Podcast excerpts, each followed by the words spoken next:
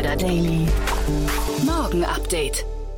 Einen wunderschönen guten Morgen und herzlich willkommen zu Startup Insider Daily. Mein Name ist Jan Thomas. Heute ist Mittwoch, der 16. Juni. Ich hoffe, ihr hattet trotz allem einen coolen Fußballabend und ja, hier sind unsere Themen. About You erreicht eine Marktkapitalisierung von rund 3,9 Milliarden Euro. Deutschland hat seinen ersten Quantencomputer. Im Rhein bei Köln liegen mindestens 500 E-Scooter. Der Bitkom meldet, dass deutsche Startups trotz der Krise vermehrt einstellen. Und die Startup Nation Israel ernennt zum allerersten Mal einen Startup-Unternehmer als Premier. Heute bei uns zu Gast im Rahmen der Reihe Investments und Exits ist Christian Hoppe von der Silicon Valley Bank und ja, wir haben eine ganze Menge Themen im Schnelldurchlauf besprochen, unter anderem das wirklich sehr faszinierende Roboter Kitchen Startup 8Me und wir haben aber auch die ganze IPO-Landschaft so ein bisschen durchgegrast und durchgesprochen, also ziemlich cool geworden, finde ich, mit Christian.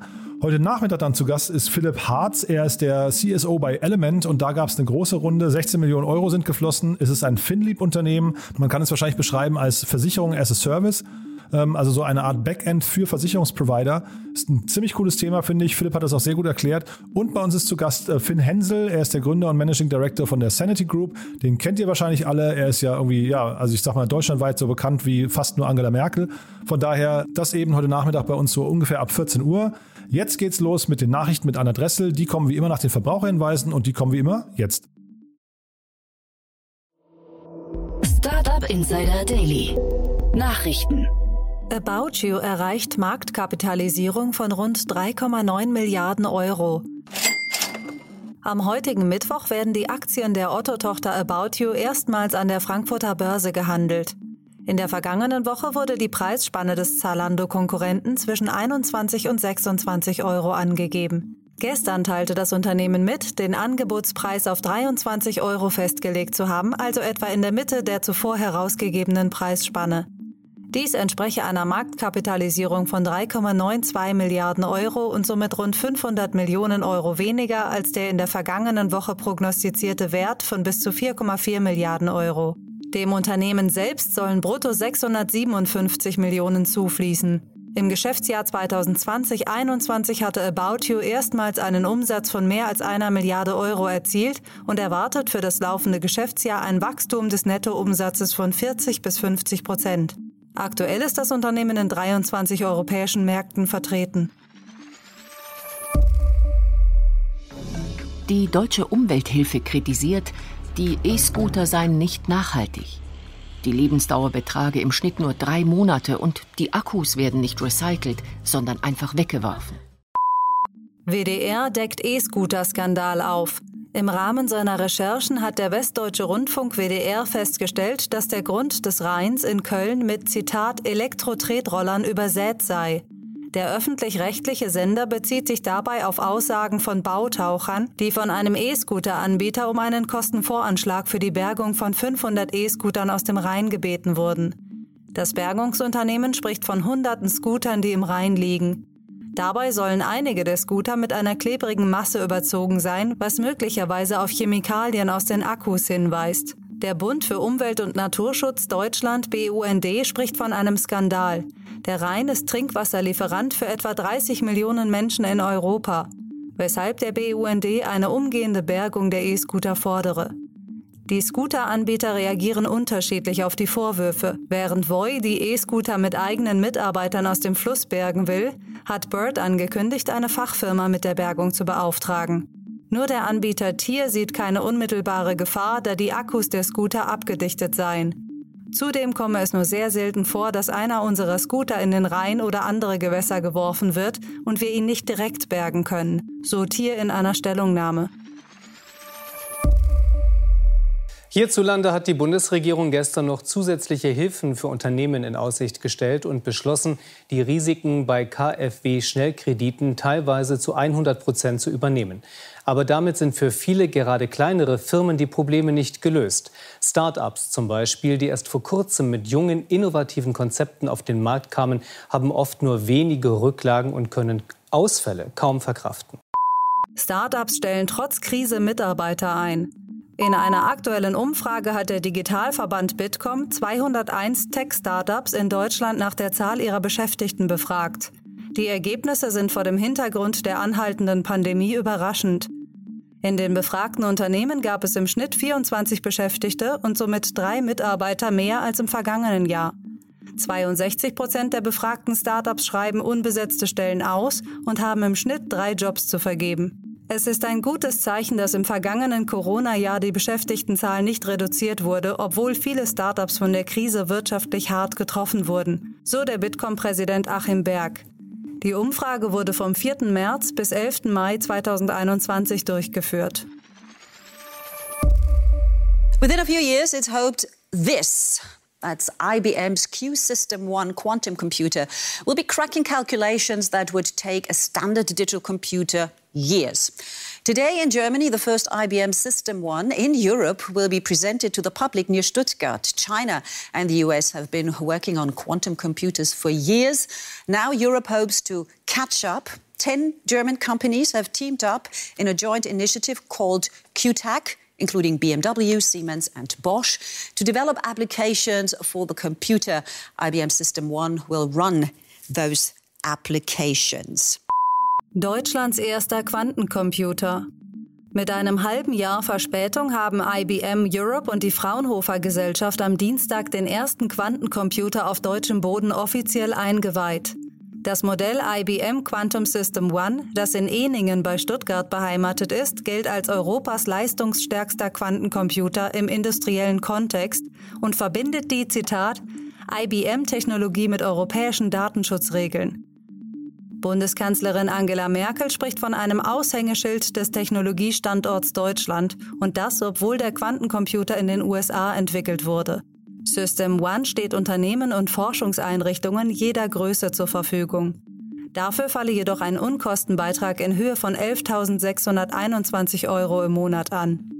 Zur Einordnung erklärte Forschungsministerin Anja Karliczek, im Gegensatz zu klassischen Computern und Supercomputern können Quantencomputer in kürzester Zeit bestimmte Probleme berechnen, die wir mit heutigen Rechnerkapazitäten nur über Jahrzehnte oder vielleicht sogar über Jahrhunderte lösen können. Sorar bringt die französische Nationalmannschaft auf die Blockchain.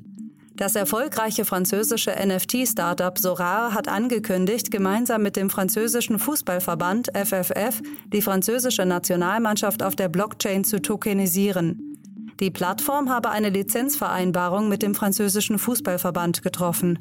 Demzufolge sollen alle Spieler der französischen Nationalmannschaft als digitale Sammelkarten veröffentlicht werden. Bislang haben mehr als 140 internationale Fußballvereine Sammelkarten als Non-Fungible Token NFT auf Sorar veröffentlicht.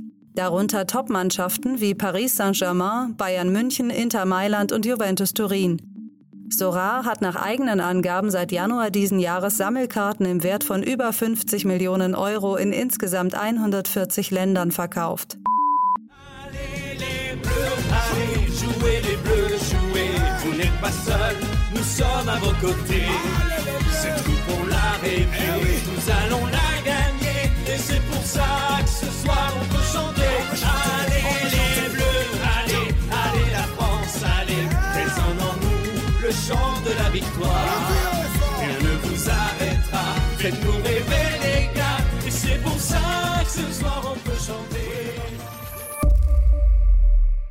The Israeli parliament has voted in a new government, ending Benjamin Netanyahu's record 12 years as prime minister.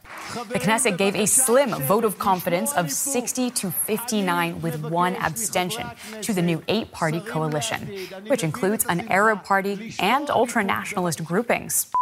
Startup-Nation Israel ernennt Startup-Unternehmer als neuen Premier. Nachdem Israels Langzeitpremier Benjamin Netanyahu die Vertrauensfrage in der Knesset knapp verloren hat, übernimmt mit Naftali Bennett erstmals ein ehemaliger Hightech-Unternehmer die Rolle des Premiers. Der 49-jährige Unternehmer wird das neue Regierungsbündnis mit seiner Yamina-Partei bis voraussichtlich 2023 führen. Bennett gilt als in der Start-up-Szene Israels bestens vernetzt.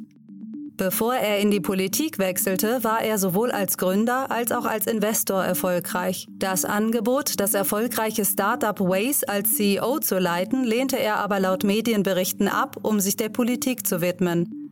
Waze wurde im Jahr 2013 für 900 Millionen Dollar an Google verkauft.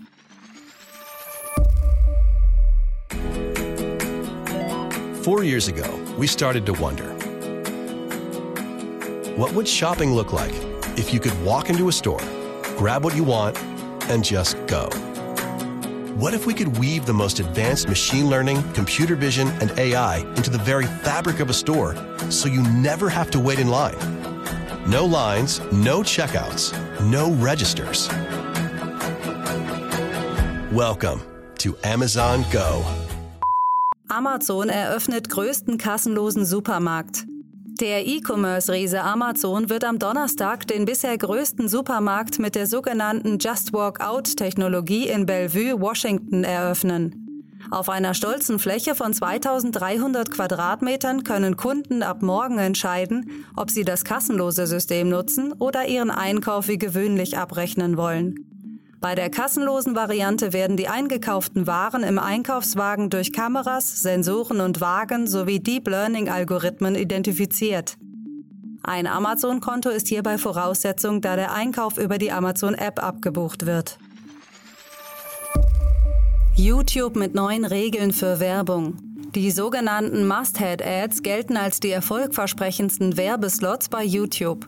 Hier wird Werbung in Form eines Banners auf sämtlichen Geräten zu Beginn der Website angezeigt und somit am häufigsten von Besuchern der Videoplattform gesehen. Für die Inhalte in diesem Bereich gelten laut YouTube künftig strengere Regularien. Auf dem prominentesten Werbeslot werden ab kommendem Montag keinerlei Werbung für Alkohol, Wettspielerei, Drogen oder Politik mehr gezeigt. Dies hat die Videoplattform gestern gegenüber dem Branchenportal Axios verkündet. Ziel dieser Änderung sei es zum einen, vor allem für jüngere User keine Plattform mit verharmlosenden Inhalten zu sein.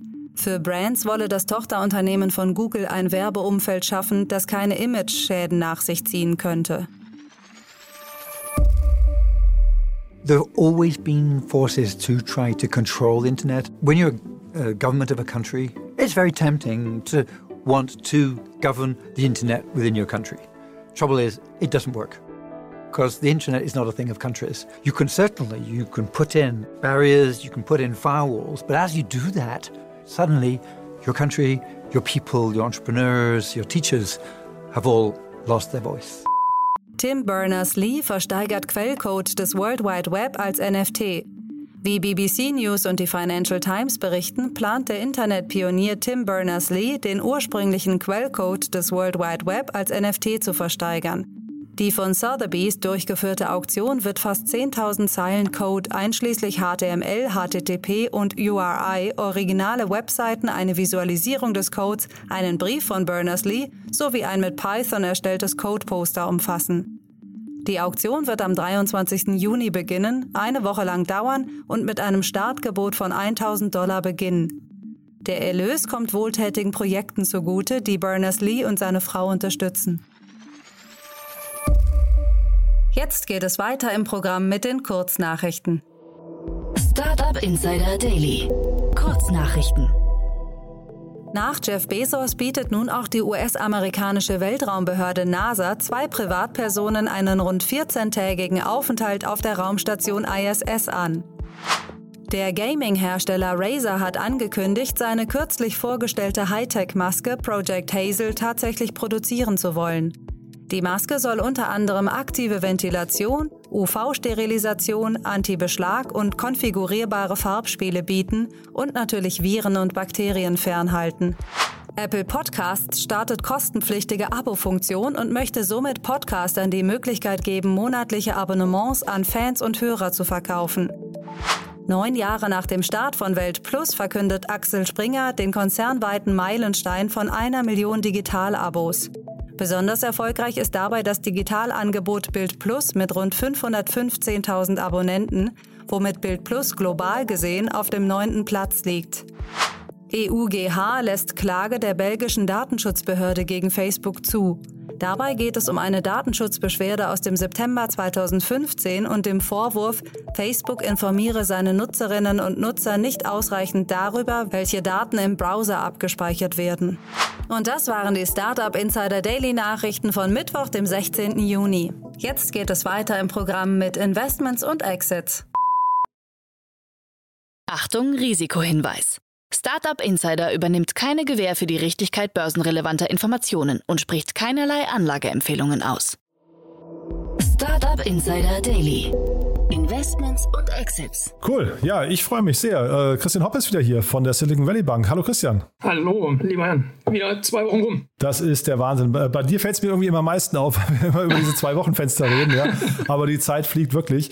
Und äh, ja, wir haben gerade schon im Vorgespräch gesehen, es gab eigentlich eine ganze Menge Meldungen, die du aber irgendwie quasi unter dem großen Dachmantel, ja, ich glaube, IPOs äh, verbuchst, ne? Genau, also ich habe wieder die Liste angeguckt von den letzten 24 Stunden und äh, wollten natürlich einen Fokus setzen auch auf äh, den deutschen Markt. Und da haben wir uns äh, zwei Themenblöcke ausgesucht. Das eine sind eben die, die Equity-Runden. Da haben wir heute zwei Adressen, über die wir mal definitiv sprechen. Das ist einmal 8Me und die Sanity Group. Und der zweite große Block äh, ist eigentlich, was so im deutschen Markt passiert, ähm, Sprichwort äh, IPO oder IPO Readiness. Ähm, da ist ja einiges zu berichten gewesen heute, aber auch was perspektivisch sozusagen in der Pipeline ist. Und das würden wir gerne besprechen. Ja, dann lass uns vielleicht anfangen mit 8Me. Die kenne ich am allerwenigsten irgendwie von allen, ja, und bin total gespannt. Ich habe mich im Vorfeld, habe ich mir ein paar Videos jetzt angeguckt von denen. Bin ziemlich fasziniert, aber ich bin auch sehr gespannt auf deine Meinung. Ja, ähm, gebe ich auch gerne Feedback zu. Ist noch eine relativ junge Company. Ähm, die Leute dahinter sind aber äh, absolute Experten, also kennen sich im Food-Bereich definitiv äh, richtig gut aus. 8Me äh, hat jetzt eine 9 Millionen Dollar, wir machen es in Dollar, damit es sich äh, schöner und größer anhört, ähm, 7,5 Millionen Euro Runde äh, geclosed. Ähm, das ist eine Series A. Ähm, Holzbrink ist dabei, Vorwerk ist dabei, die waren vorher auch schon dabei, haben mitgezogen. Äh, was mir auch sehr freut, ist, dass La Familia ähm, mitgemacht hat. Äh, echt äh, toller VC aus aus Berlin ähm, ähm, von, von Gründerinnen aufgesetzt ja, und geleitet. Paula, Paula Hübner ist hier regelmäßig zu genau. Gast bei uns. Ja. Mhm. Also äh, ganz nette Truppe da, haben wir auch engen Kontakt zu, es freut uns. Und ähm, ja, was macht AidMe? AidMe hat einen, ja, einen Roboter entwickelt, äh, einen, einen Kantinenroboter, das hört sich ein bisschen äh, unsexy an, aber einen Roboter entwickelt, der bis zu 60 äh, Gerichte äh, selbstständig machen kann. Und Ziel ist natürlich, dass man kleinen und mittleren Companies mit diesem äh, Roboter die äh, Möglichkeit gibt, dass es permanent frisches, gutes Essen gibt, äh, aber man keine eigene Kantine mehr äh, benötigt. Und ähm, jeder, der vielleicht mal ähm, eine Company gegründet hat äh, und hat für, äh, sage ich mal, 50 Leute eine Kantine eingerichtet oder dann noch größer weiß, dass das ein riesen Kostenblock sein kann. und wenn man das sozusagen mit einem Art das ist natürlich falsch, weil es ist ja kein Software as a Service, sondern Food as a Service. Ähm, Roboter, das zu den Companies bringt, ähm, mit einem mit einem sozusagen ähm, essensabhängigen äh, Kostenblock und nicht einem Riesenkostenblock am Anfang, dann ist das eine sehr charmante Sache. Das hat mich irgendwie so ein bisschen erinnert an das Nespresso-Modell, ne? Genau, das geht in die Richtung. Und äh, ich finde diese Maschine, also ich finde die extrem groß, aber wahrscheinlich verglichen mit einer normalen Kantine ist sie wiederum sehr, sehr klein. Und äh, ich habe vorhin im Bericht gelesen oder gehört, dass sie 150.000 Euro kosten soll. Damit hat man schon so ein bisschen eine Zielgruppe auch vor Augen, die ja wahrscheinlich nicht die ganz kleinen Unternehmen sein können. Ne? Da hast du recht. Da gibt es natürlich dann auch unterschiedlichste äh, Methoden, wie man das sozusagen rechnen kann. Äh, ob man jetzt eine ganze Maschine kauft oder ob man die in einem Leasingverfahren macht. Da gibt es unterschiedliche Ansätze. Äh, und ähm, da gibt es auch Flexibilität, damit man eben genau auf die Bedürfnisse de des Kunden da eingehen kann. Und so ein Roboter, ja, die pflegeleicht, ähm, das, das ist schon eine ganz gute Sache. Wir haben in, in unserem Vorgespräch, wir zwei, ja besprochen, dass ähm, der Bedarf da ist, aber die Frage noch sagen wir, vielleicht noch nicht hundertprozentig geklärt ist, wie die Deckung des Bedarfs, nämlich ähm, also die Versorgung der Mitarbeiter, äh, am besten ähm, sozusagen übernommen wird. Ob das jetzt ein Roboter ist, der das macht, ob das jemand ist, ähm, sagen wir mal, wo über eine App äh, gesteuert man überall essen kann und das dann leichter abrechnen kann für die Mitarbeiter äh, oder wo man eine Kooperation mit, keine Ahnung, mit einem HelloFresh hat, wo dann HelloFresh die, die einzelnen Lieferungen bringt oder wo man vielleicht, äh, das gibt es ja auch in Startups, wo man ähm, sich ein, eine Rentnerin holt, die dann immer die, die Truppe bekocht und sozusagen so eine, ähm, so eine Generationsdurchwachsung ist.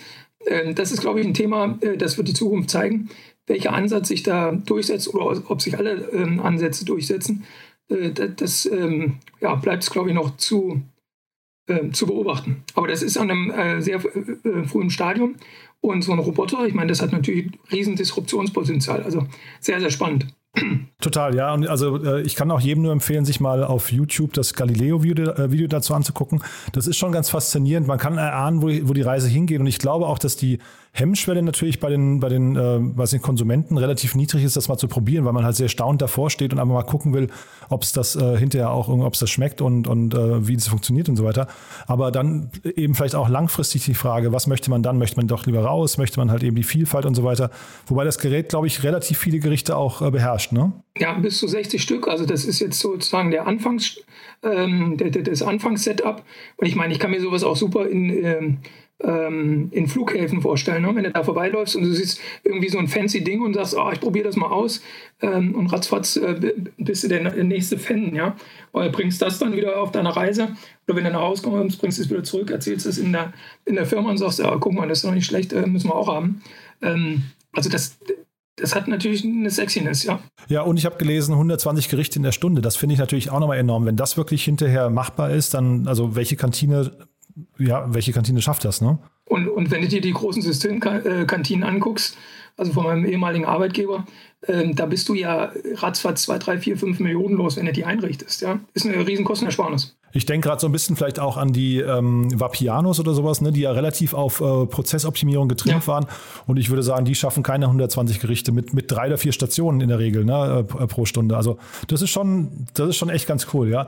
Vielleicht nochmal, ähm, also was glaubst du, wie groß kann das werden? Also jetzt mal dein, deine persönliche Einschätzung. Wir haben ja gerade gesagt, wir wissen gar nicht, ob sie es überhaupt durchsetzen kann, aber wenn sowas tatsächlich funktioniert, wie groß kann das werden? Das kann sehr, sehr groß werden. Das kann sehr, sehr groß werden. Also ich meine, wenn, wenn du allein anschaust, wie viele ähm, Companies gibt es, die in einem Bereich sind zwischen 10 und sagen wir mal 100 Angestellten. Ja, und wo du äh, so ein Gerät da gut äh, positionieren kannst. Äh, und äh, im deutschen Markt, ich, das sind zig, 10.000 ähm, Companies, die da ein potenzielles Target werden. Das wird natürlich nicht jeder machen, das ist ganz klar, ne? aber lass da nur eine, Abdeckung von 5 bis 10 Prozent des Marktes äh, bekommen, das, das, das ist riesig. Plus dann eben diese ganzen Sachen, wo du es öffentlich aufstellen kannst, an Flughäfen, an, äh, keine Ahnung, Kinos und so weiter. Ne? Also wo es schnell gehen muss äh, und wo du idealerweise keine Person hinstellst, um den höchsten Hebel zu haben. Also das, ist, das, das hat Riesenpotenzial. Und dann vielleicht nochmal, was könntest du sagen oder was wirst du denken, was ist jetzt erfolgskritisch dabei? Also, weil es sind ja keine Ingenieure, die das Ding bauen. Ne? Das finde ich ja schon mal spannend. Das sind ja, du hast gesagt, das sind Food-Experten. Das ist irgendwie schon mal ein sehr spannender Blickwinkel oder, oder eine spannende Annäherung. Aber worauf kommt es hinterher an? Also man, man braucht das perfekte Gerät und danach ist es nur noch Vertrieb oder ist es die Rezeptur oder was würdest du sagen? Ähm, also definitiv äh, eine Mischung aus beiden. Also wenn das Essen nicht schmeckt, na, dann, dann äh, ist es egal, wie gut du skalieren kannst. Ähm, aber wenn jetzt einmal die, die, der, der Roboter fertig steht und die äh, Gerichte fertig sind, dann ist das ein Execution-Thema, wo du sozusagen auf, ähm, ähm auf Effizienz getrimmt das riesengroß skalieren musst. Und ähm, wenn man sich halt äh, anschaut, wer sind die Leute dahinter, da siehst du, dass die von Fudora kommen ähm, und daher auch also die ganzen Lieferplattformen, die, die müssen ja ultra effizient sein, damit sie sich rechnen.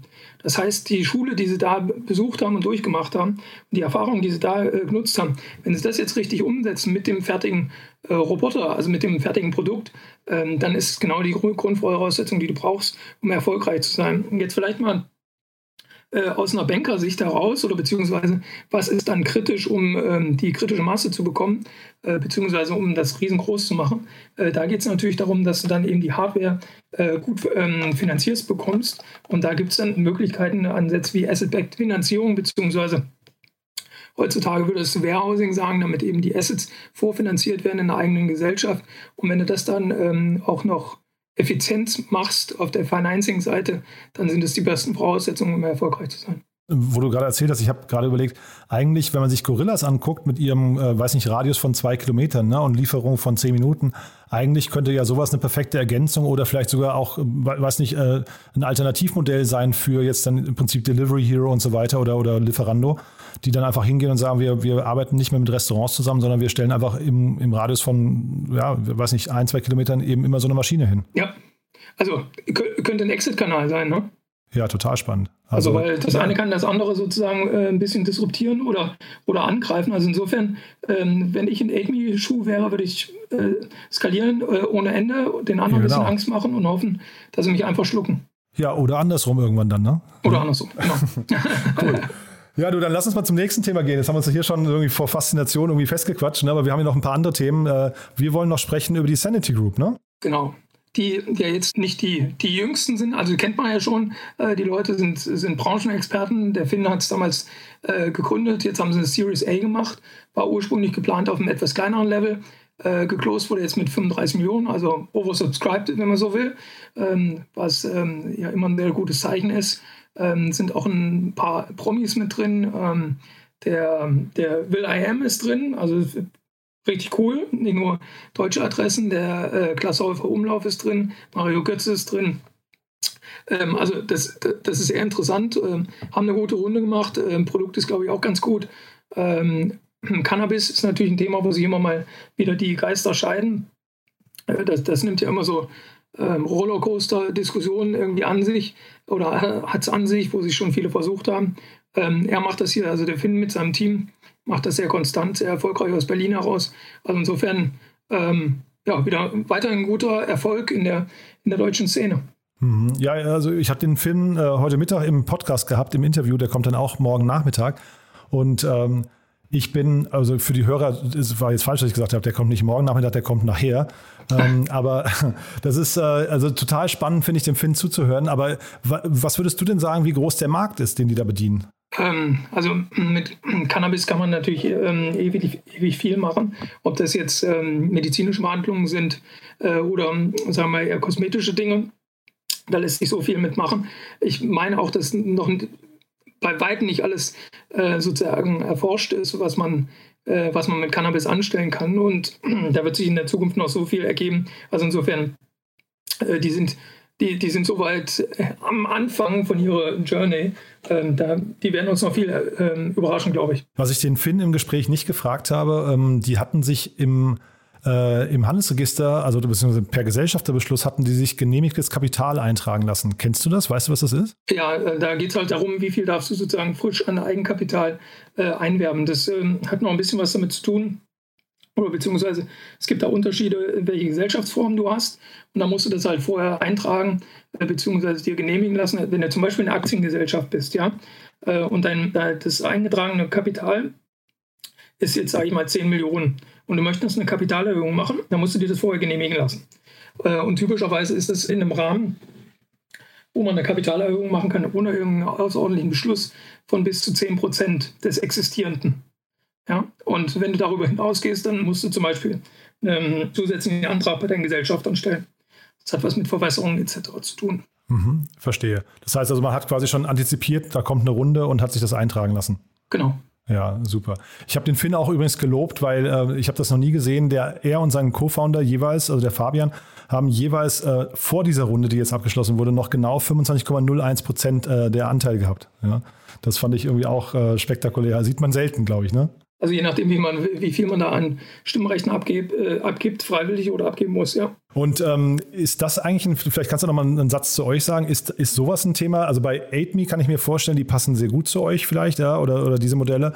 Ähm, wäre der Finn auch jemand, mit dem du sprechen würdest? Grundsätzlich, sagen wir mal, von der, von der jetzigen Ausstattung, also des Kapitals, was reingekommen ist, wäre das ein Kandidat für uns. Ähm, wir schauen äh, natürlich immer genau drauf, wie werden Produkte eingesetzt und passen die sozusagen in unsere, in, in dem Fall hier wäre es ja Life Science, ja, in, oder Healthcare, Life Science, passt das da in unseren Sektor rein und je nachdem, wie, wie die Produkte da verwendet werden oder zu welchem Einsatz sie kommen, dann ist es natürlich äh, für uns was, wo wir gerne drauf gucken und dann aktiv werden, ja. Und dann lass uns mal mit Blick auf die Uhr zu den äh, IPOs noch gehen, ne? Gerne. Oder haben wir zu Finn noch etwas, also zur, zur Sanity Group noch was, was du ergänzen möchtest? Also mit dem, mit dem Investoren-Setup, was er hat, mit dem Geld, was er eingesammelt hat, kann ich gerne mal mit ihm sprechen. cool. Ja, okay. ich, ich denke, er hört zu und von daher dann, äh, oder zur Not connecte ich euch auch gerne nochmal. Ne? Wunderbar, so machen wir das. Aber dann lass uns mal an die Börse gehen, ne? IPOs, äh, da, da bahnen sich auch eine Menge spannender Themen an. Dann fangen wir mal mit dem größten an, ähm, was eigentlich zu berichten ist heute, am heutigen Tag. Und ich glaube, die meisten haben es schon gesehen äh, About You geht an die Börse, hat zwar nicht die, die, die obere Marke des Gewünschten ähm, sozusagen erzielt, ist jetzt mit 23 Euro pro Aktie äh, an den Markt gegangen, was aber immer noch bedeutet, dass die Marktkapitalisierung fast 4 Milliarden sind. Und äh, das ist schon ein echtes Brett. sind wir uns beide einig, ne? Das, da muss man erstmal den Hut vorziehen, weil die haben das irgendwie, glaube ich, in sieben, acht Jahren echt krass hochgezogen, das Ding, in einem Markt, den ich so gar nicht mehr gesehen hätte. Ich dachte, der ist mit Zalando ist ja dicht. Ja, wenn ich mir jedes Mal das Foto anschaue vom Tarek Müller, der das Ganze ja gegründet hat, ähm, und mir dann eigentlich vor Augen führe, wie alt er ist und was er geschafft hat in den letzten Jahren und äh, da aus dem Boden gestampft hat ähm, für, für eine Company, wo ich gedacht hätte, mal gucken, wie lange sie ihn das alles so machen lassen. Ja, ähm, ähm also die Otto Group, ähm, das ist schon interessant und jetzt schafft er das, das ursprüngliche Ziel, das Finale eben an die Börse zu gehen und vier Milliarden daraus zu holen, das ist grandios. Das ist total krass, ja. Ich frage mich bei ihm immer, ähm, weil ich finde, ich finde ihn wirklich super. Der, der hat ein super cooles, nettes, sympathisches Auftreten. Man hat immer das Gefühl, er hat, also ich kenne ihn nicht persönlich, aber er hat das, das Herz am rechten Fleck. Äh, ich habe mich immer gefragt, wie viel er tatsächlich für Otto getan hat, weil also das ist Otto jetzt noch quasi, dass Otto überhaupt so ein Selbstverständnis von wir digitalisieren uns und wir, wir sind doch eine Erfolgsstory und nicht das nächste Neckermann oder ja, wie sie alle hießen, die dann Bach runtergegangen sind. Ne? Ich glaube, das hat schon viel damit zu tun, dass da eben so ein Jungspund reinkommt, der ein bisschen anders denken, was so ja, Querdenker im positiven Sinne ist und jetzt eben hier auch noch einen Erfolgscase hingelegt hat. Ne? Ich, ich würde das vielleicht sogar, also das, was du sagst, ich stimme dir sowas von zu. Ich glaube sogar, dass der, dass der IPO jetzt selber fast sogar kleiner zu bewerten ist, als was du äh, gesagt hast, was den, das den Cultural Change innerhalb der Otto-Gruppe äh, damit hervorgehoben hat. Ähm, das ist fast noch mehr, also klar, jetzt wird man das natürlich auch in, in den Bilanzen sehen. Äh, und die Otto-Gruppe wird sich wahnsinnig freuen jetzt über den IPO und die, die, den Wertzuwachs und alles. Aber ich glaube, das, was es innerhalb der Gruppe gemacht hat, das ist noch viel höher ähm, anzuwerten oder anzusehen. Das hast du auch, zum Beispiel, wenn du jetzt drauf schaust, ähm, war auch ein IPO jetzt die letzten Tage eher im Fintech-Bereich, was ähm, Marketo äh, in der USA mit 16 Milliarden Bewertung, wo ja äh, meine Ex-Kollegen von der Commerz Ventures äh, mit investiert waren, sogar sehr früh schon. Äh, und was jetzt ähm, wird ja so kolportiert in der Presse, also insofern ich haue hier keine Insider-Informationen raus, aber wo ein Wertzuwachs von mehreren hundert Millionen sozusagen im Buch steht, ähm, das hat einmal einen positiven Finanzeffekt bei der Commerzbank, aber natürlich auch, was damit erreicht wurde und welches Signal in die Commerzbank, aber auch an den Markt gesendet wurde mit Digitalisierung. Wir machen Themen anders, wir gehen das anders an. dieser Wert ist fast noch höher und eben vergleichbar auch hier zur, zur Otto Group zu sehen. Nee, also von daher, ich freue mich total, dass sie diesen Weg gegangen sind und jetzt tatsächlich scheinbar äh, erfolgreich über die Ziellinie kommen. Ne? Ähm, es ist ja, ich meine, IPO ist hinterher auch nur, wenn ich sage Ziellinie, ist ja auch nur ein Zwischenschritt hinterher. Man möchte ja wahrscheinlich noch viel, viel weiterkommen, aber was da geschaffen wurde, also wirklich äh, Respekt, ja. Ja. Ähm, lass uns mal noch schnell die anderen Themen ähm, äh, durchgehen. Cherry, ähm, die habe ich gar nicht mehr auf dem Schirm gehabt, muss ich sagen. Also das war, ich weiß nicht, wie gut du die kennst. Fairerweise ich auch nicht. Ich habe es nur gesehen, dass sie jetzt auch an die Börse äh, streben und ich dachte mir, wir machen äh, ein vollständiges Bild. Äh, Cherry, ähm, Marktkapitalisierung 900 Millionen, also äh, machen wir es in Dollar, ja, damit wir das nächste Unicorn haben. Äh, sollen zwischen 30 und 38 Euro kommen. Ähm, geht am Dienstag los, ähm, also heute, ne? war eine Mitteilung dazu. Ähm, und ähm, ja, der nächste, also auch wieder gut, weil Deutsche äh, kommt an die Frankfurter Börse, also ähm, Deutscher Handelsplatz. Ähm, es scheint jetzt ähm, loszugehen. Ich bin mal gespannt, wie viele noch kommen. Es sind ja einige in der Reihe, ein, zwei nennen wir gleich noch dazu. Also insofern vielleicht Platz der Knoten. Ich habe es mir ewig gewünscht für den Frankfurter Markt, ähm, dass wir eben sozusagen nicht nur ähm, ganz neidisch auf die äh, Euronext gucken oder halt äh, das, das, junge Segment oder das Segment für junge äh, Companies in, äh, in UK. Also insofern äh, gut, wenn der, der Knoten platzt. Und dann zeigt sich auch, dass die jahrelange Arbeit von den Kollegen von äh, Deutsche Börse Venture Network geholfen hat und die alle vorzubereiten, um sie ready zu machen. Und äh, dann hoffe ich natürlich auch, äh, dass, die, dass die Kurse sich positiv entwickeln und jetzt nicht irgendwie ein Einbruch kommt, weil das wäre dann wieder schädlich für alle anderen, die sich, glaube ich, vorbereiten. Ja.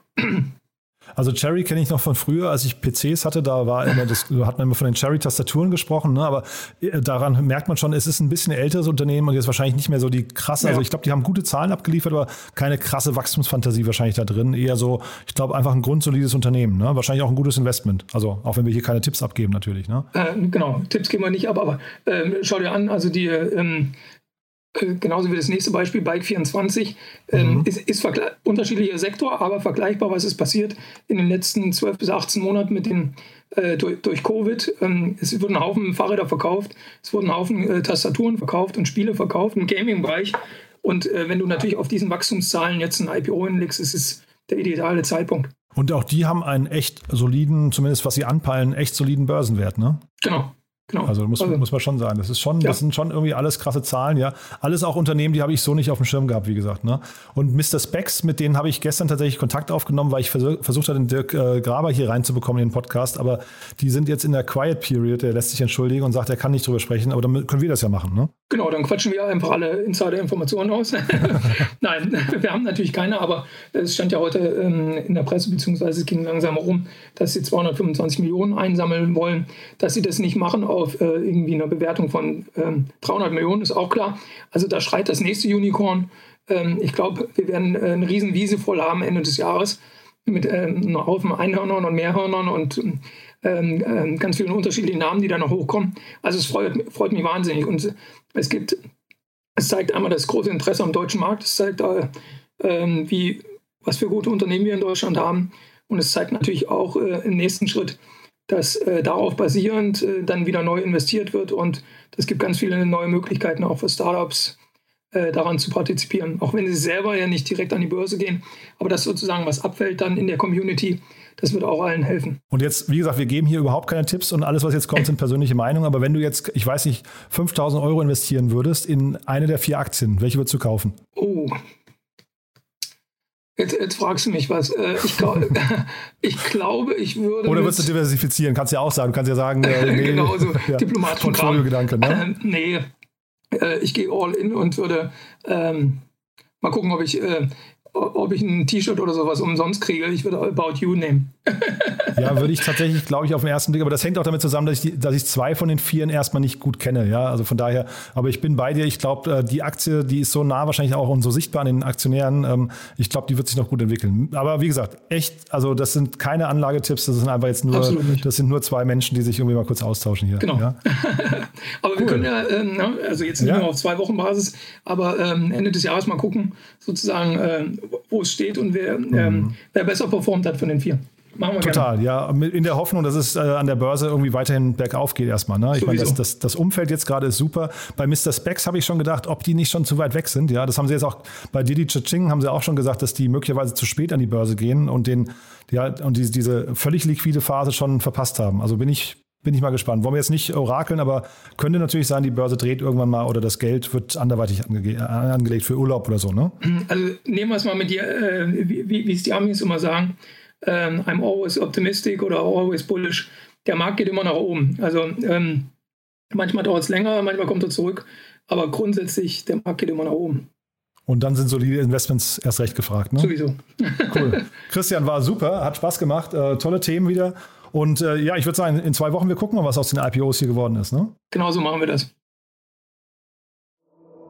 Startup Insider Daily, der tägliche Nachrichtenpodcast der deutschen Startup-Szene.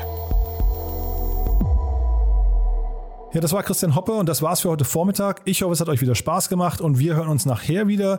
Dann ungefähr um 14 Uhr mit Philipp Harz von Element und wie gesagt Finn Hensel von der Sanity Group. Ich freue mich auf euch. Bis nachher. Ciao, ciao.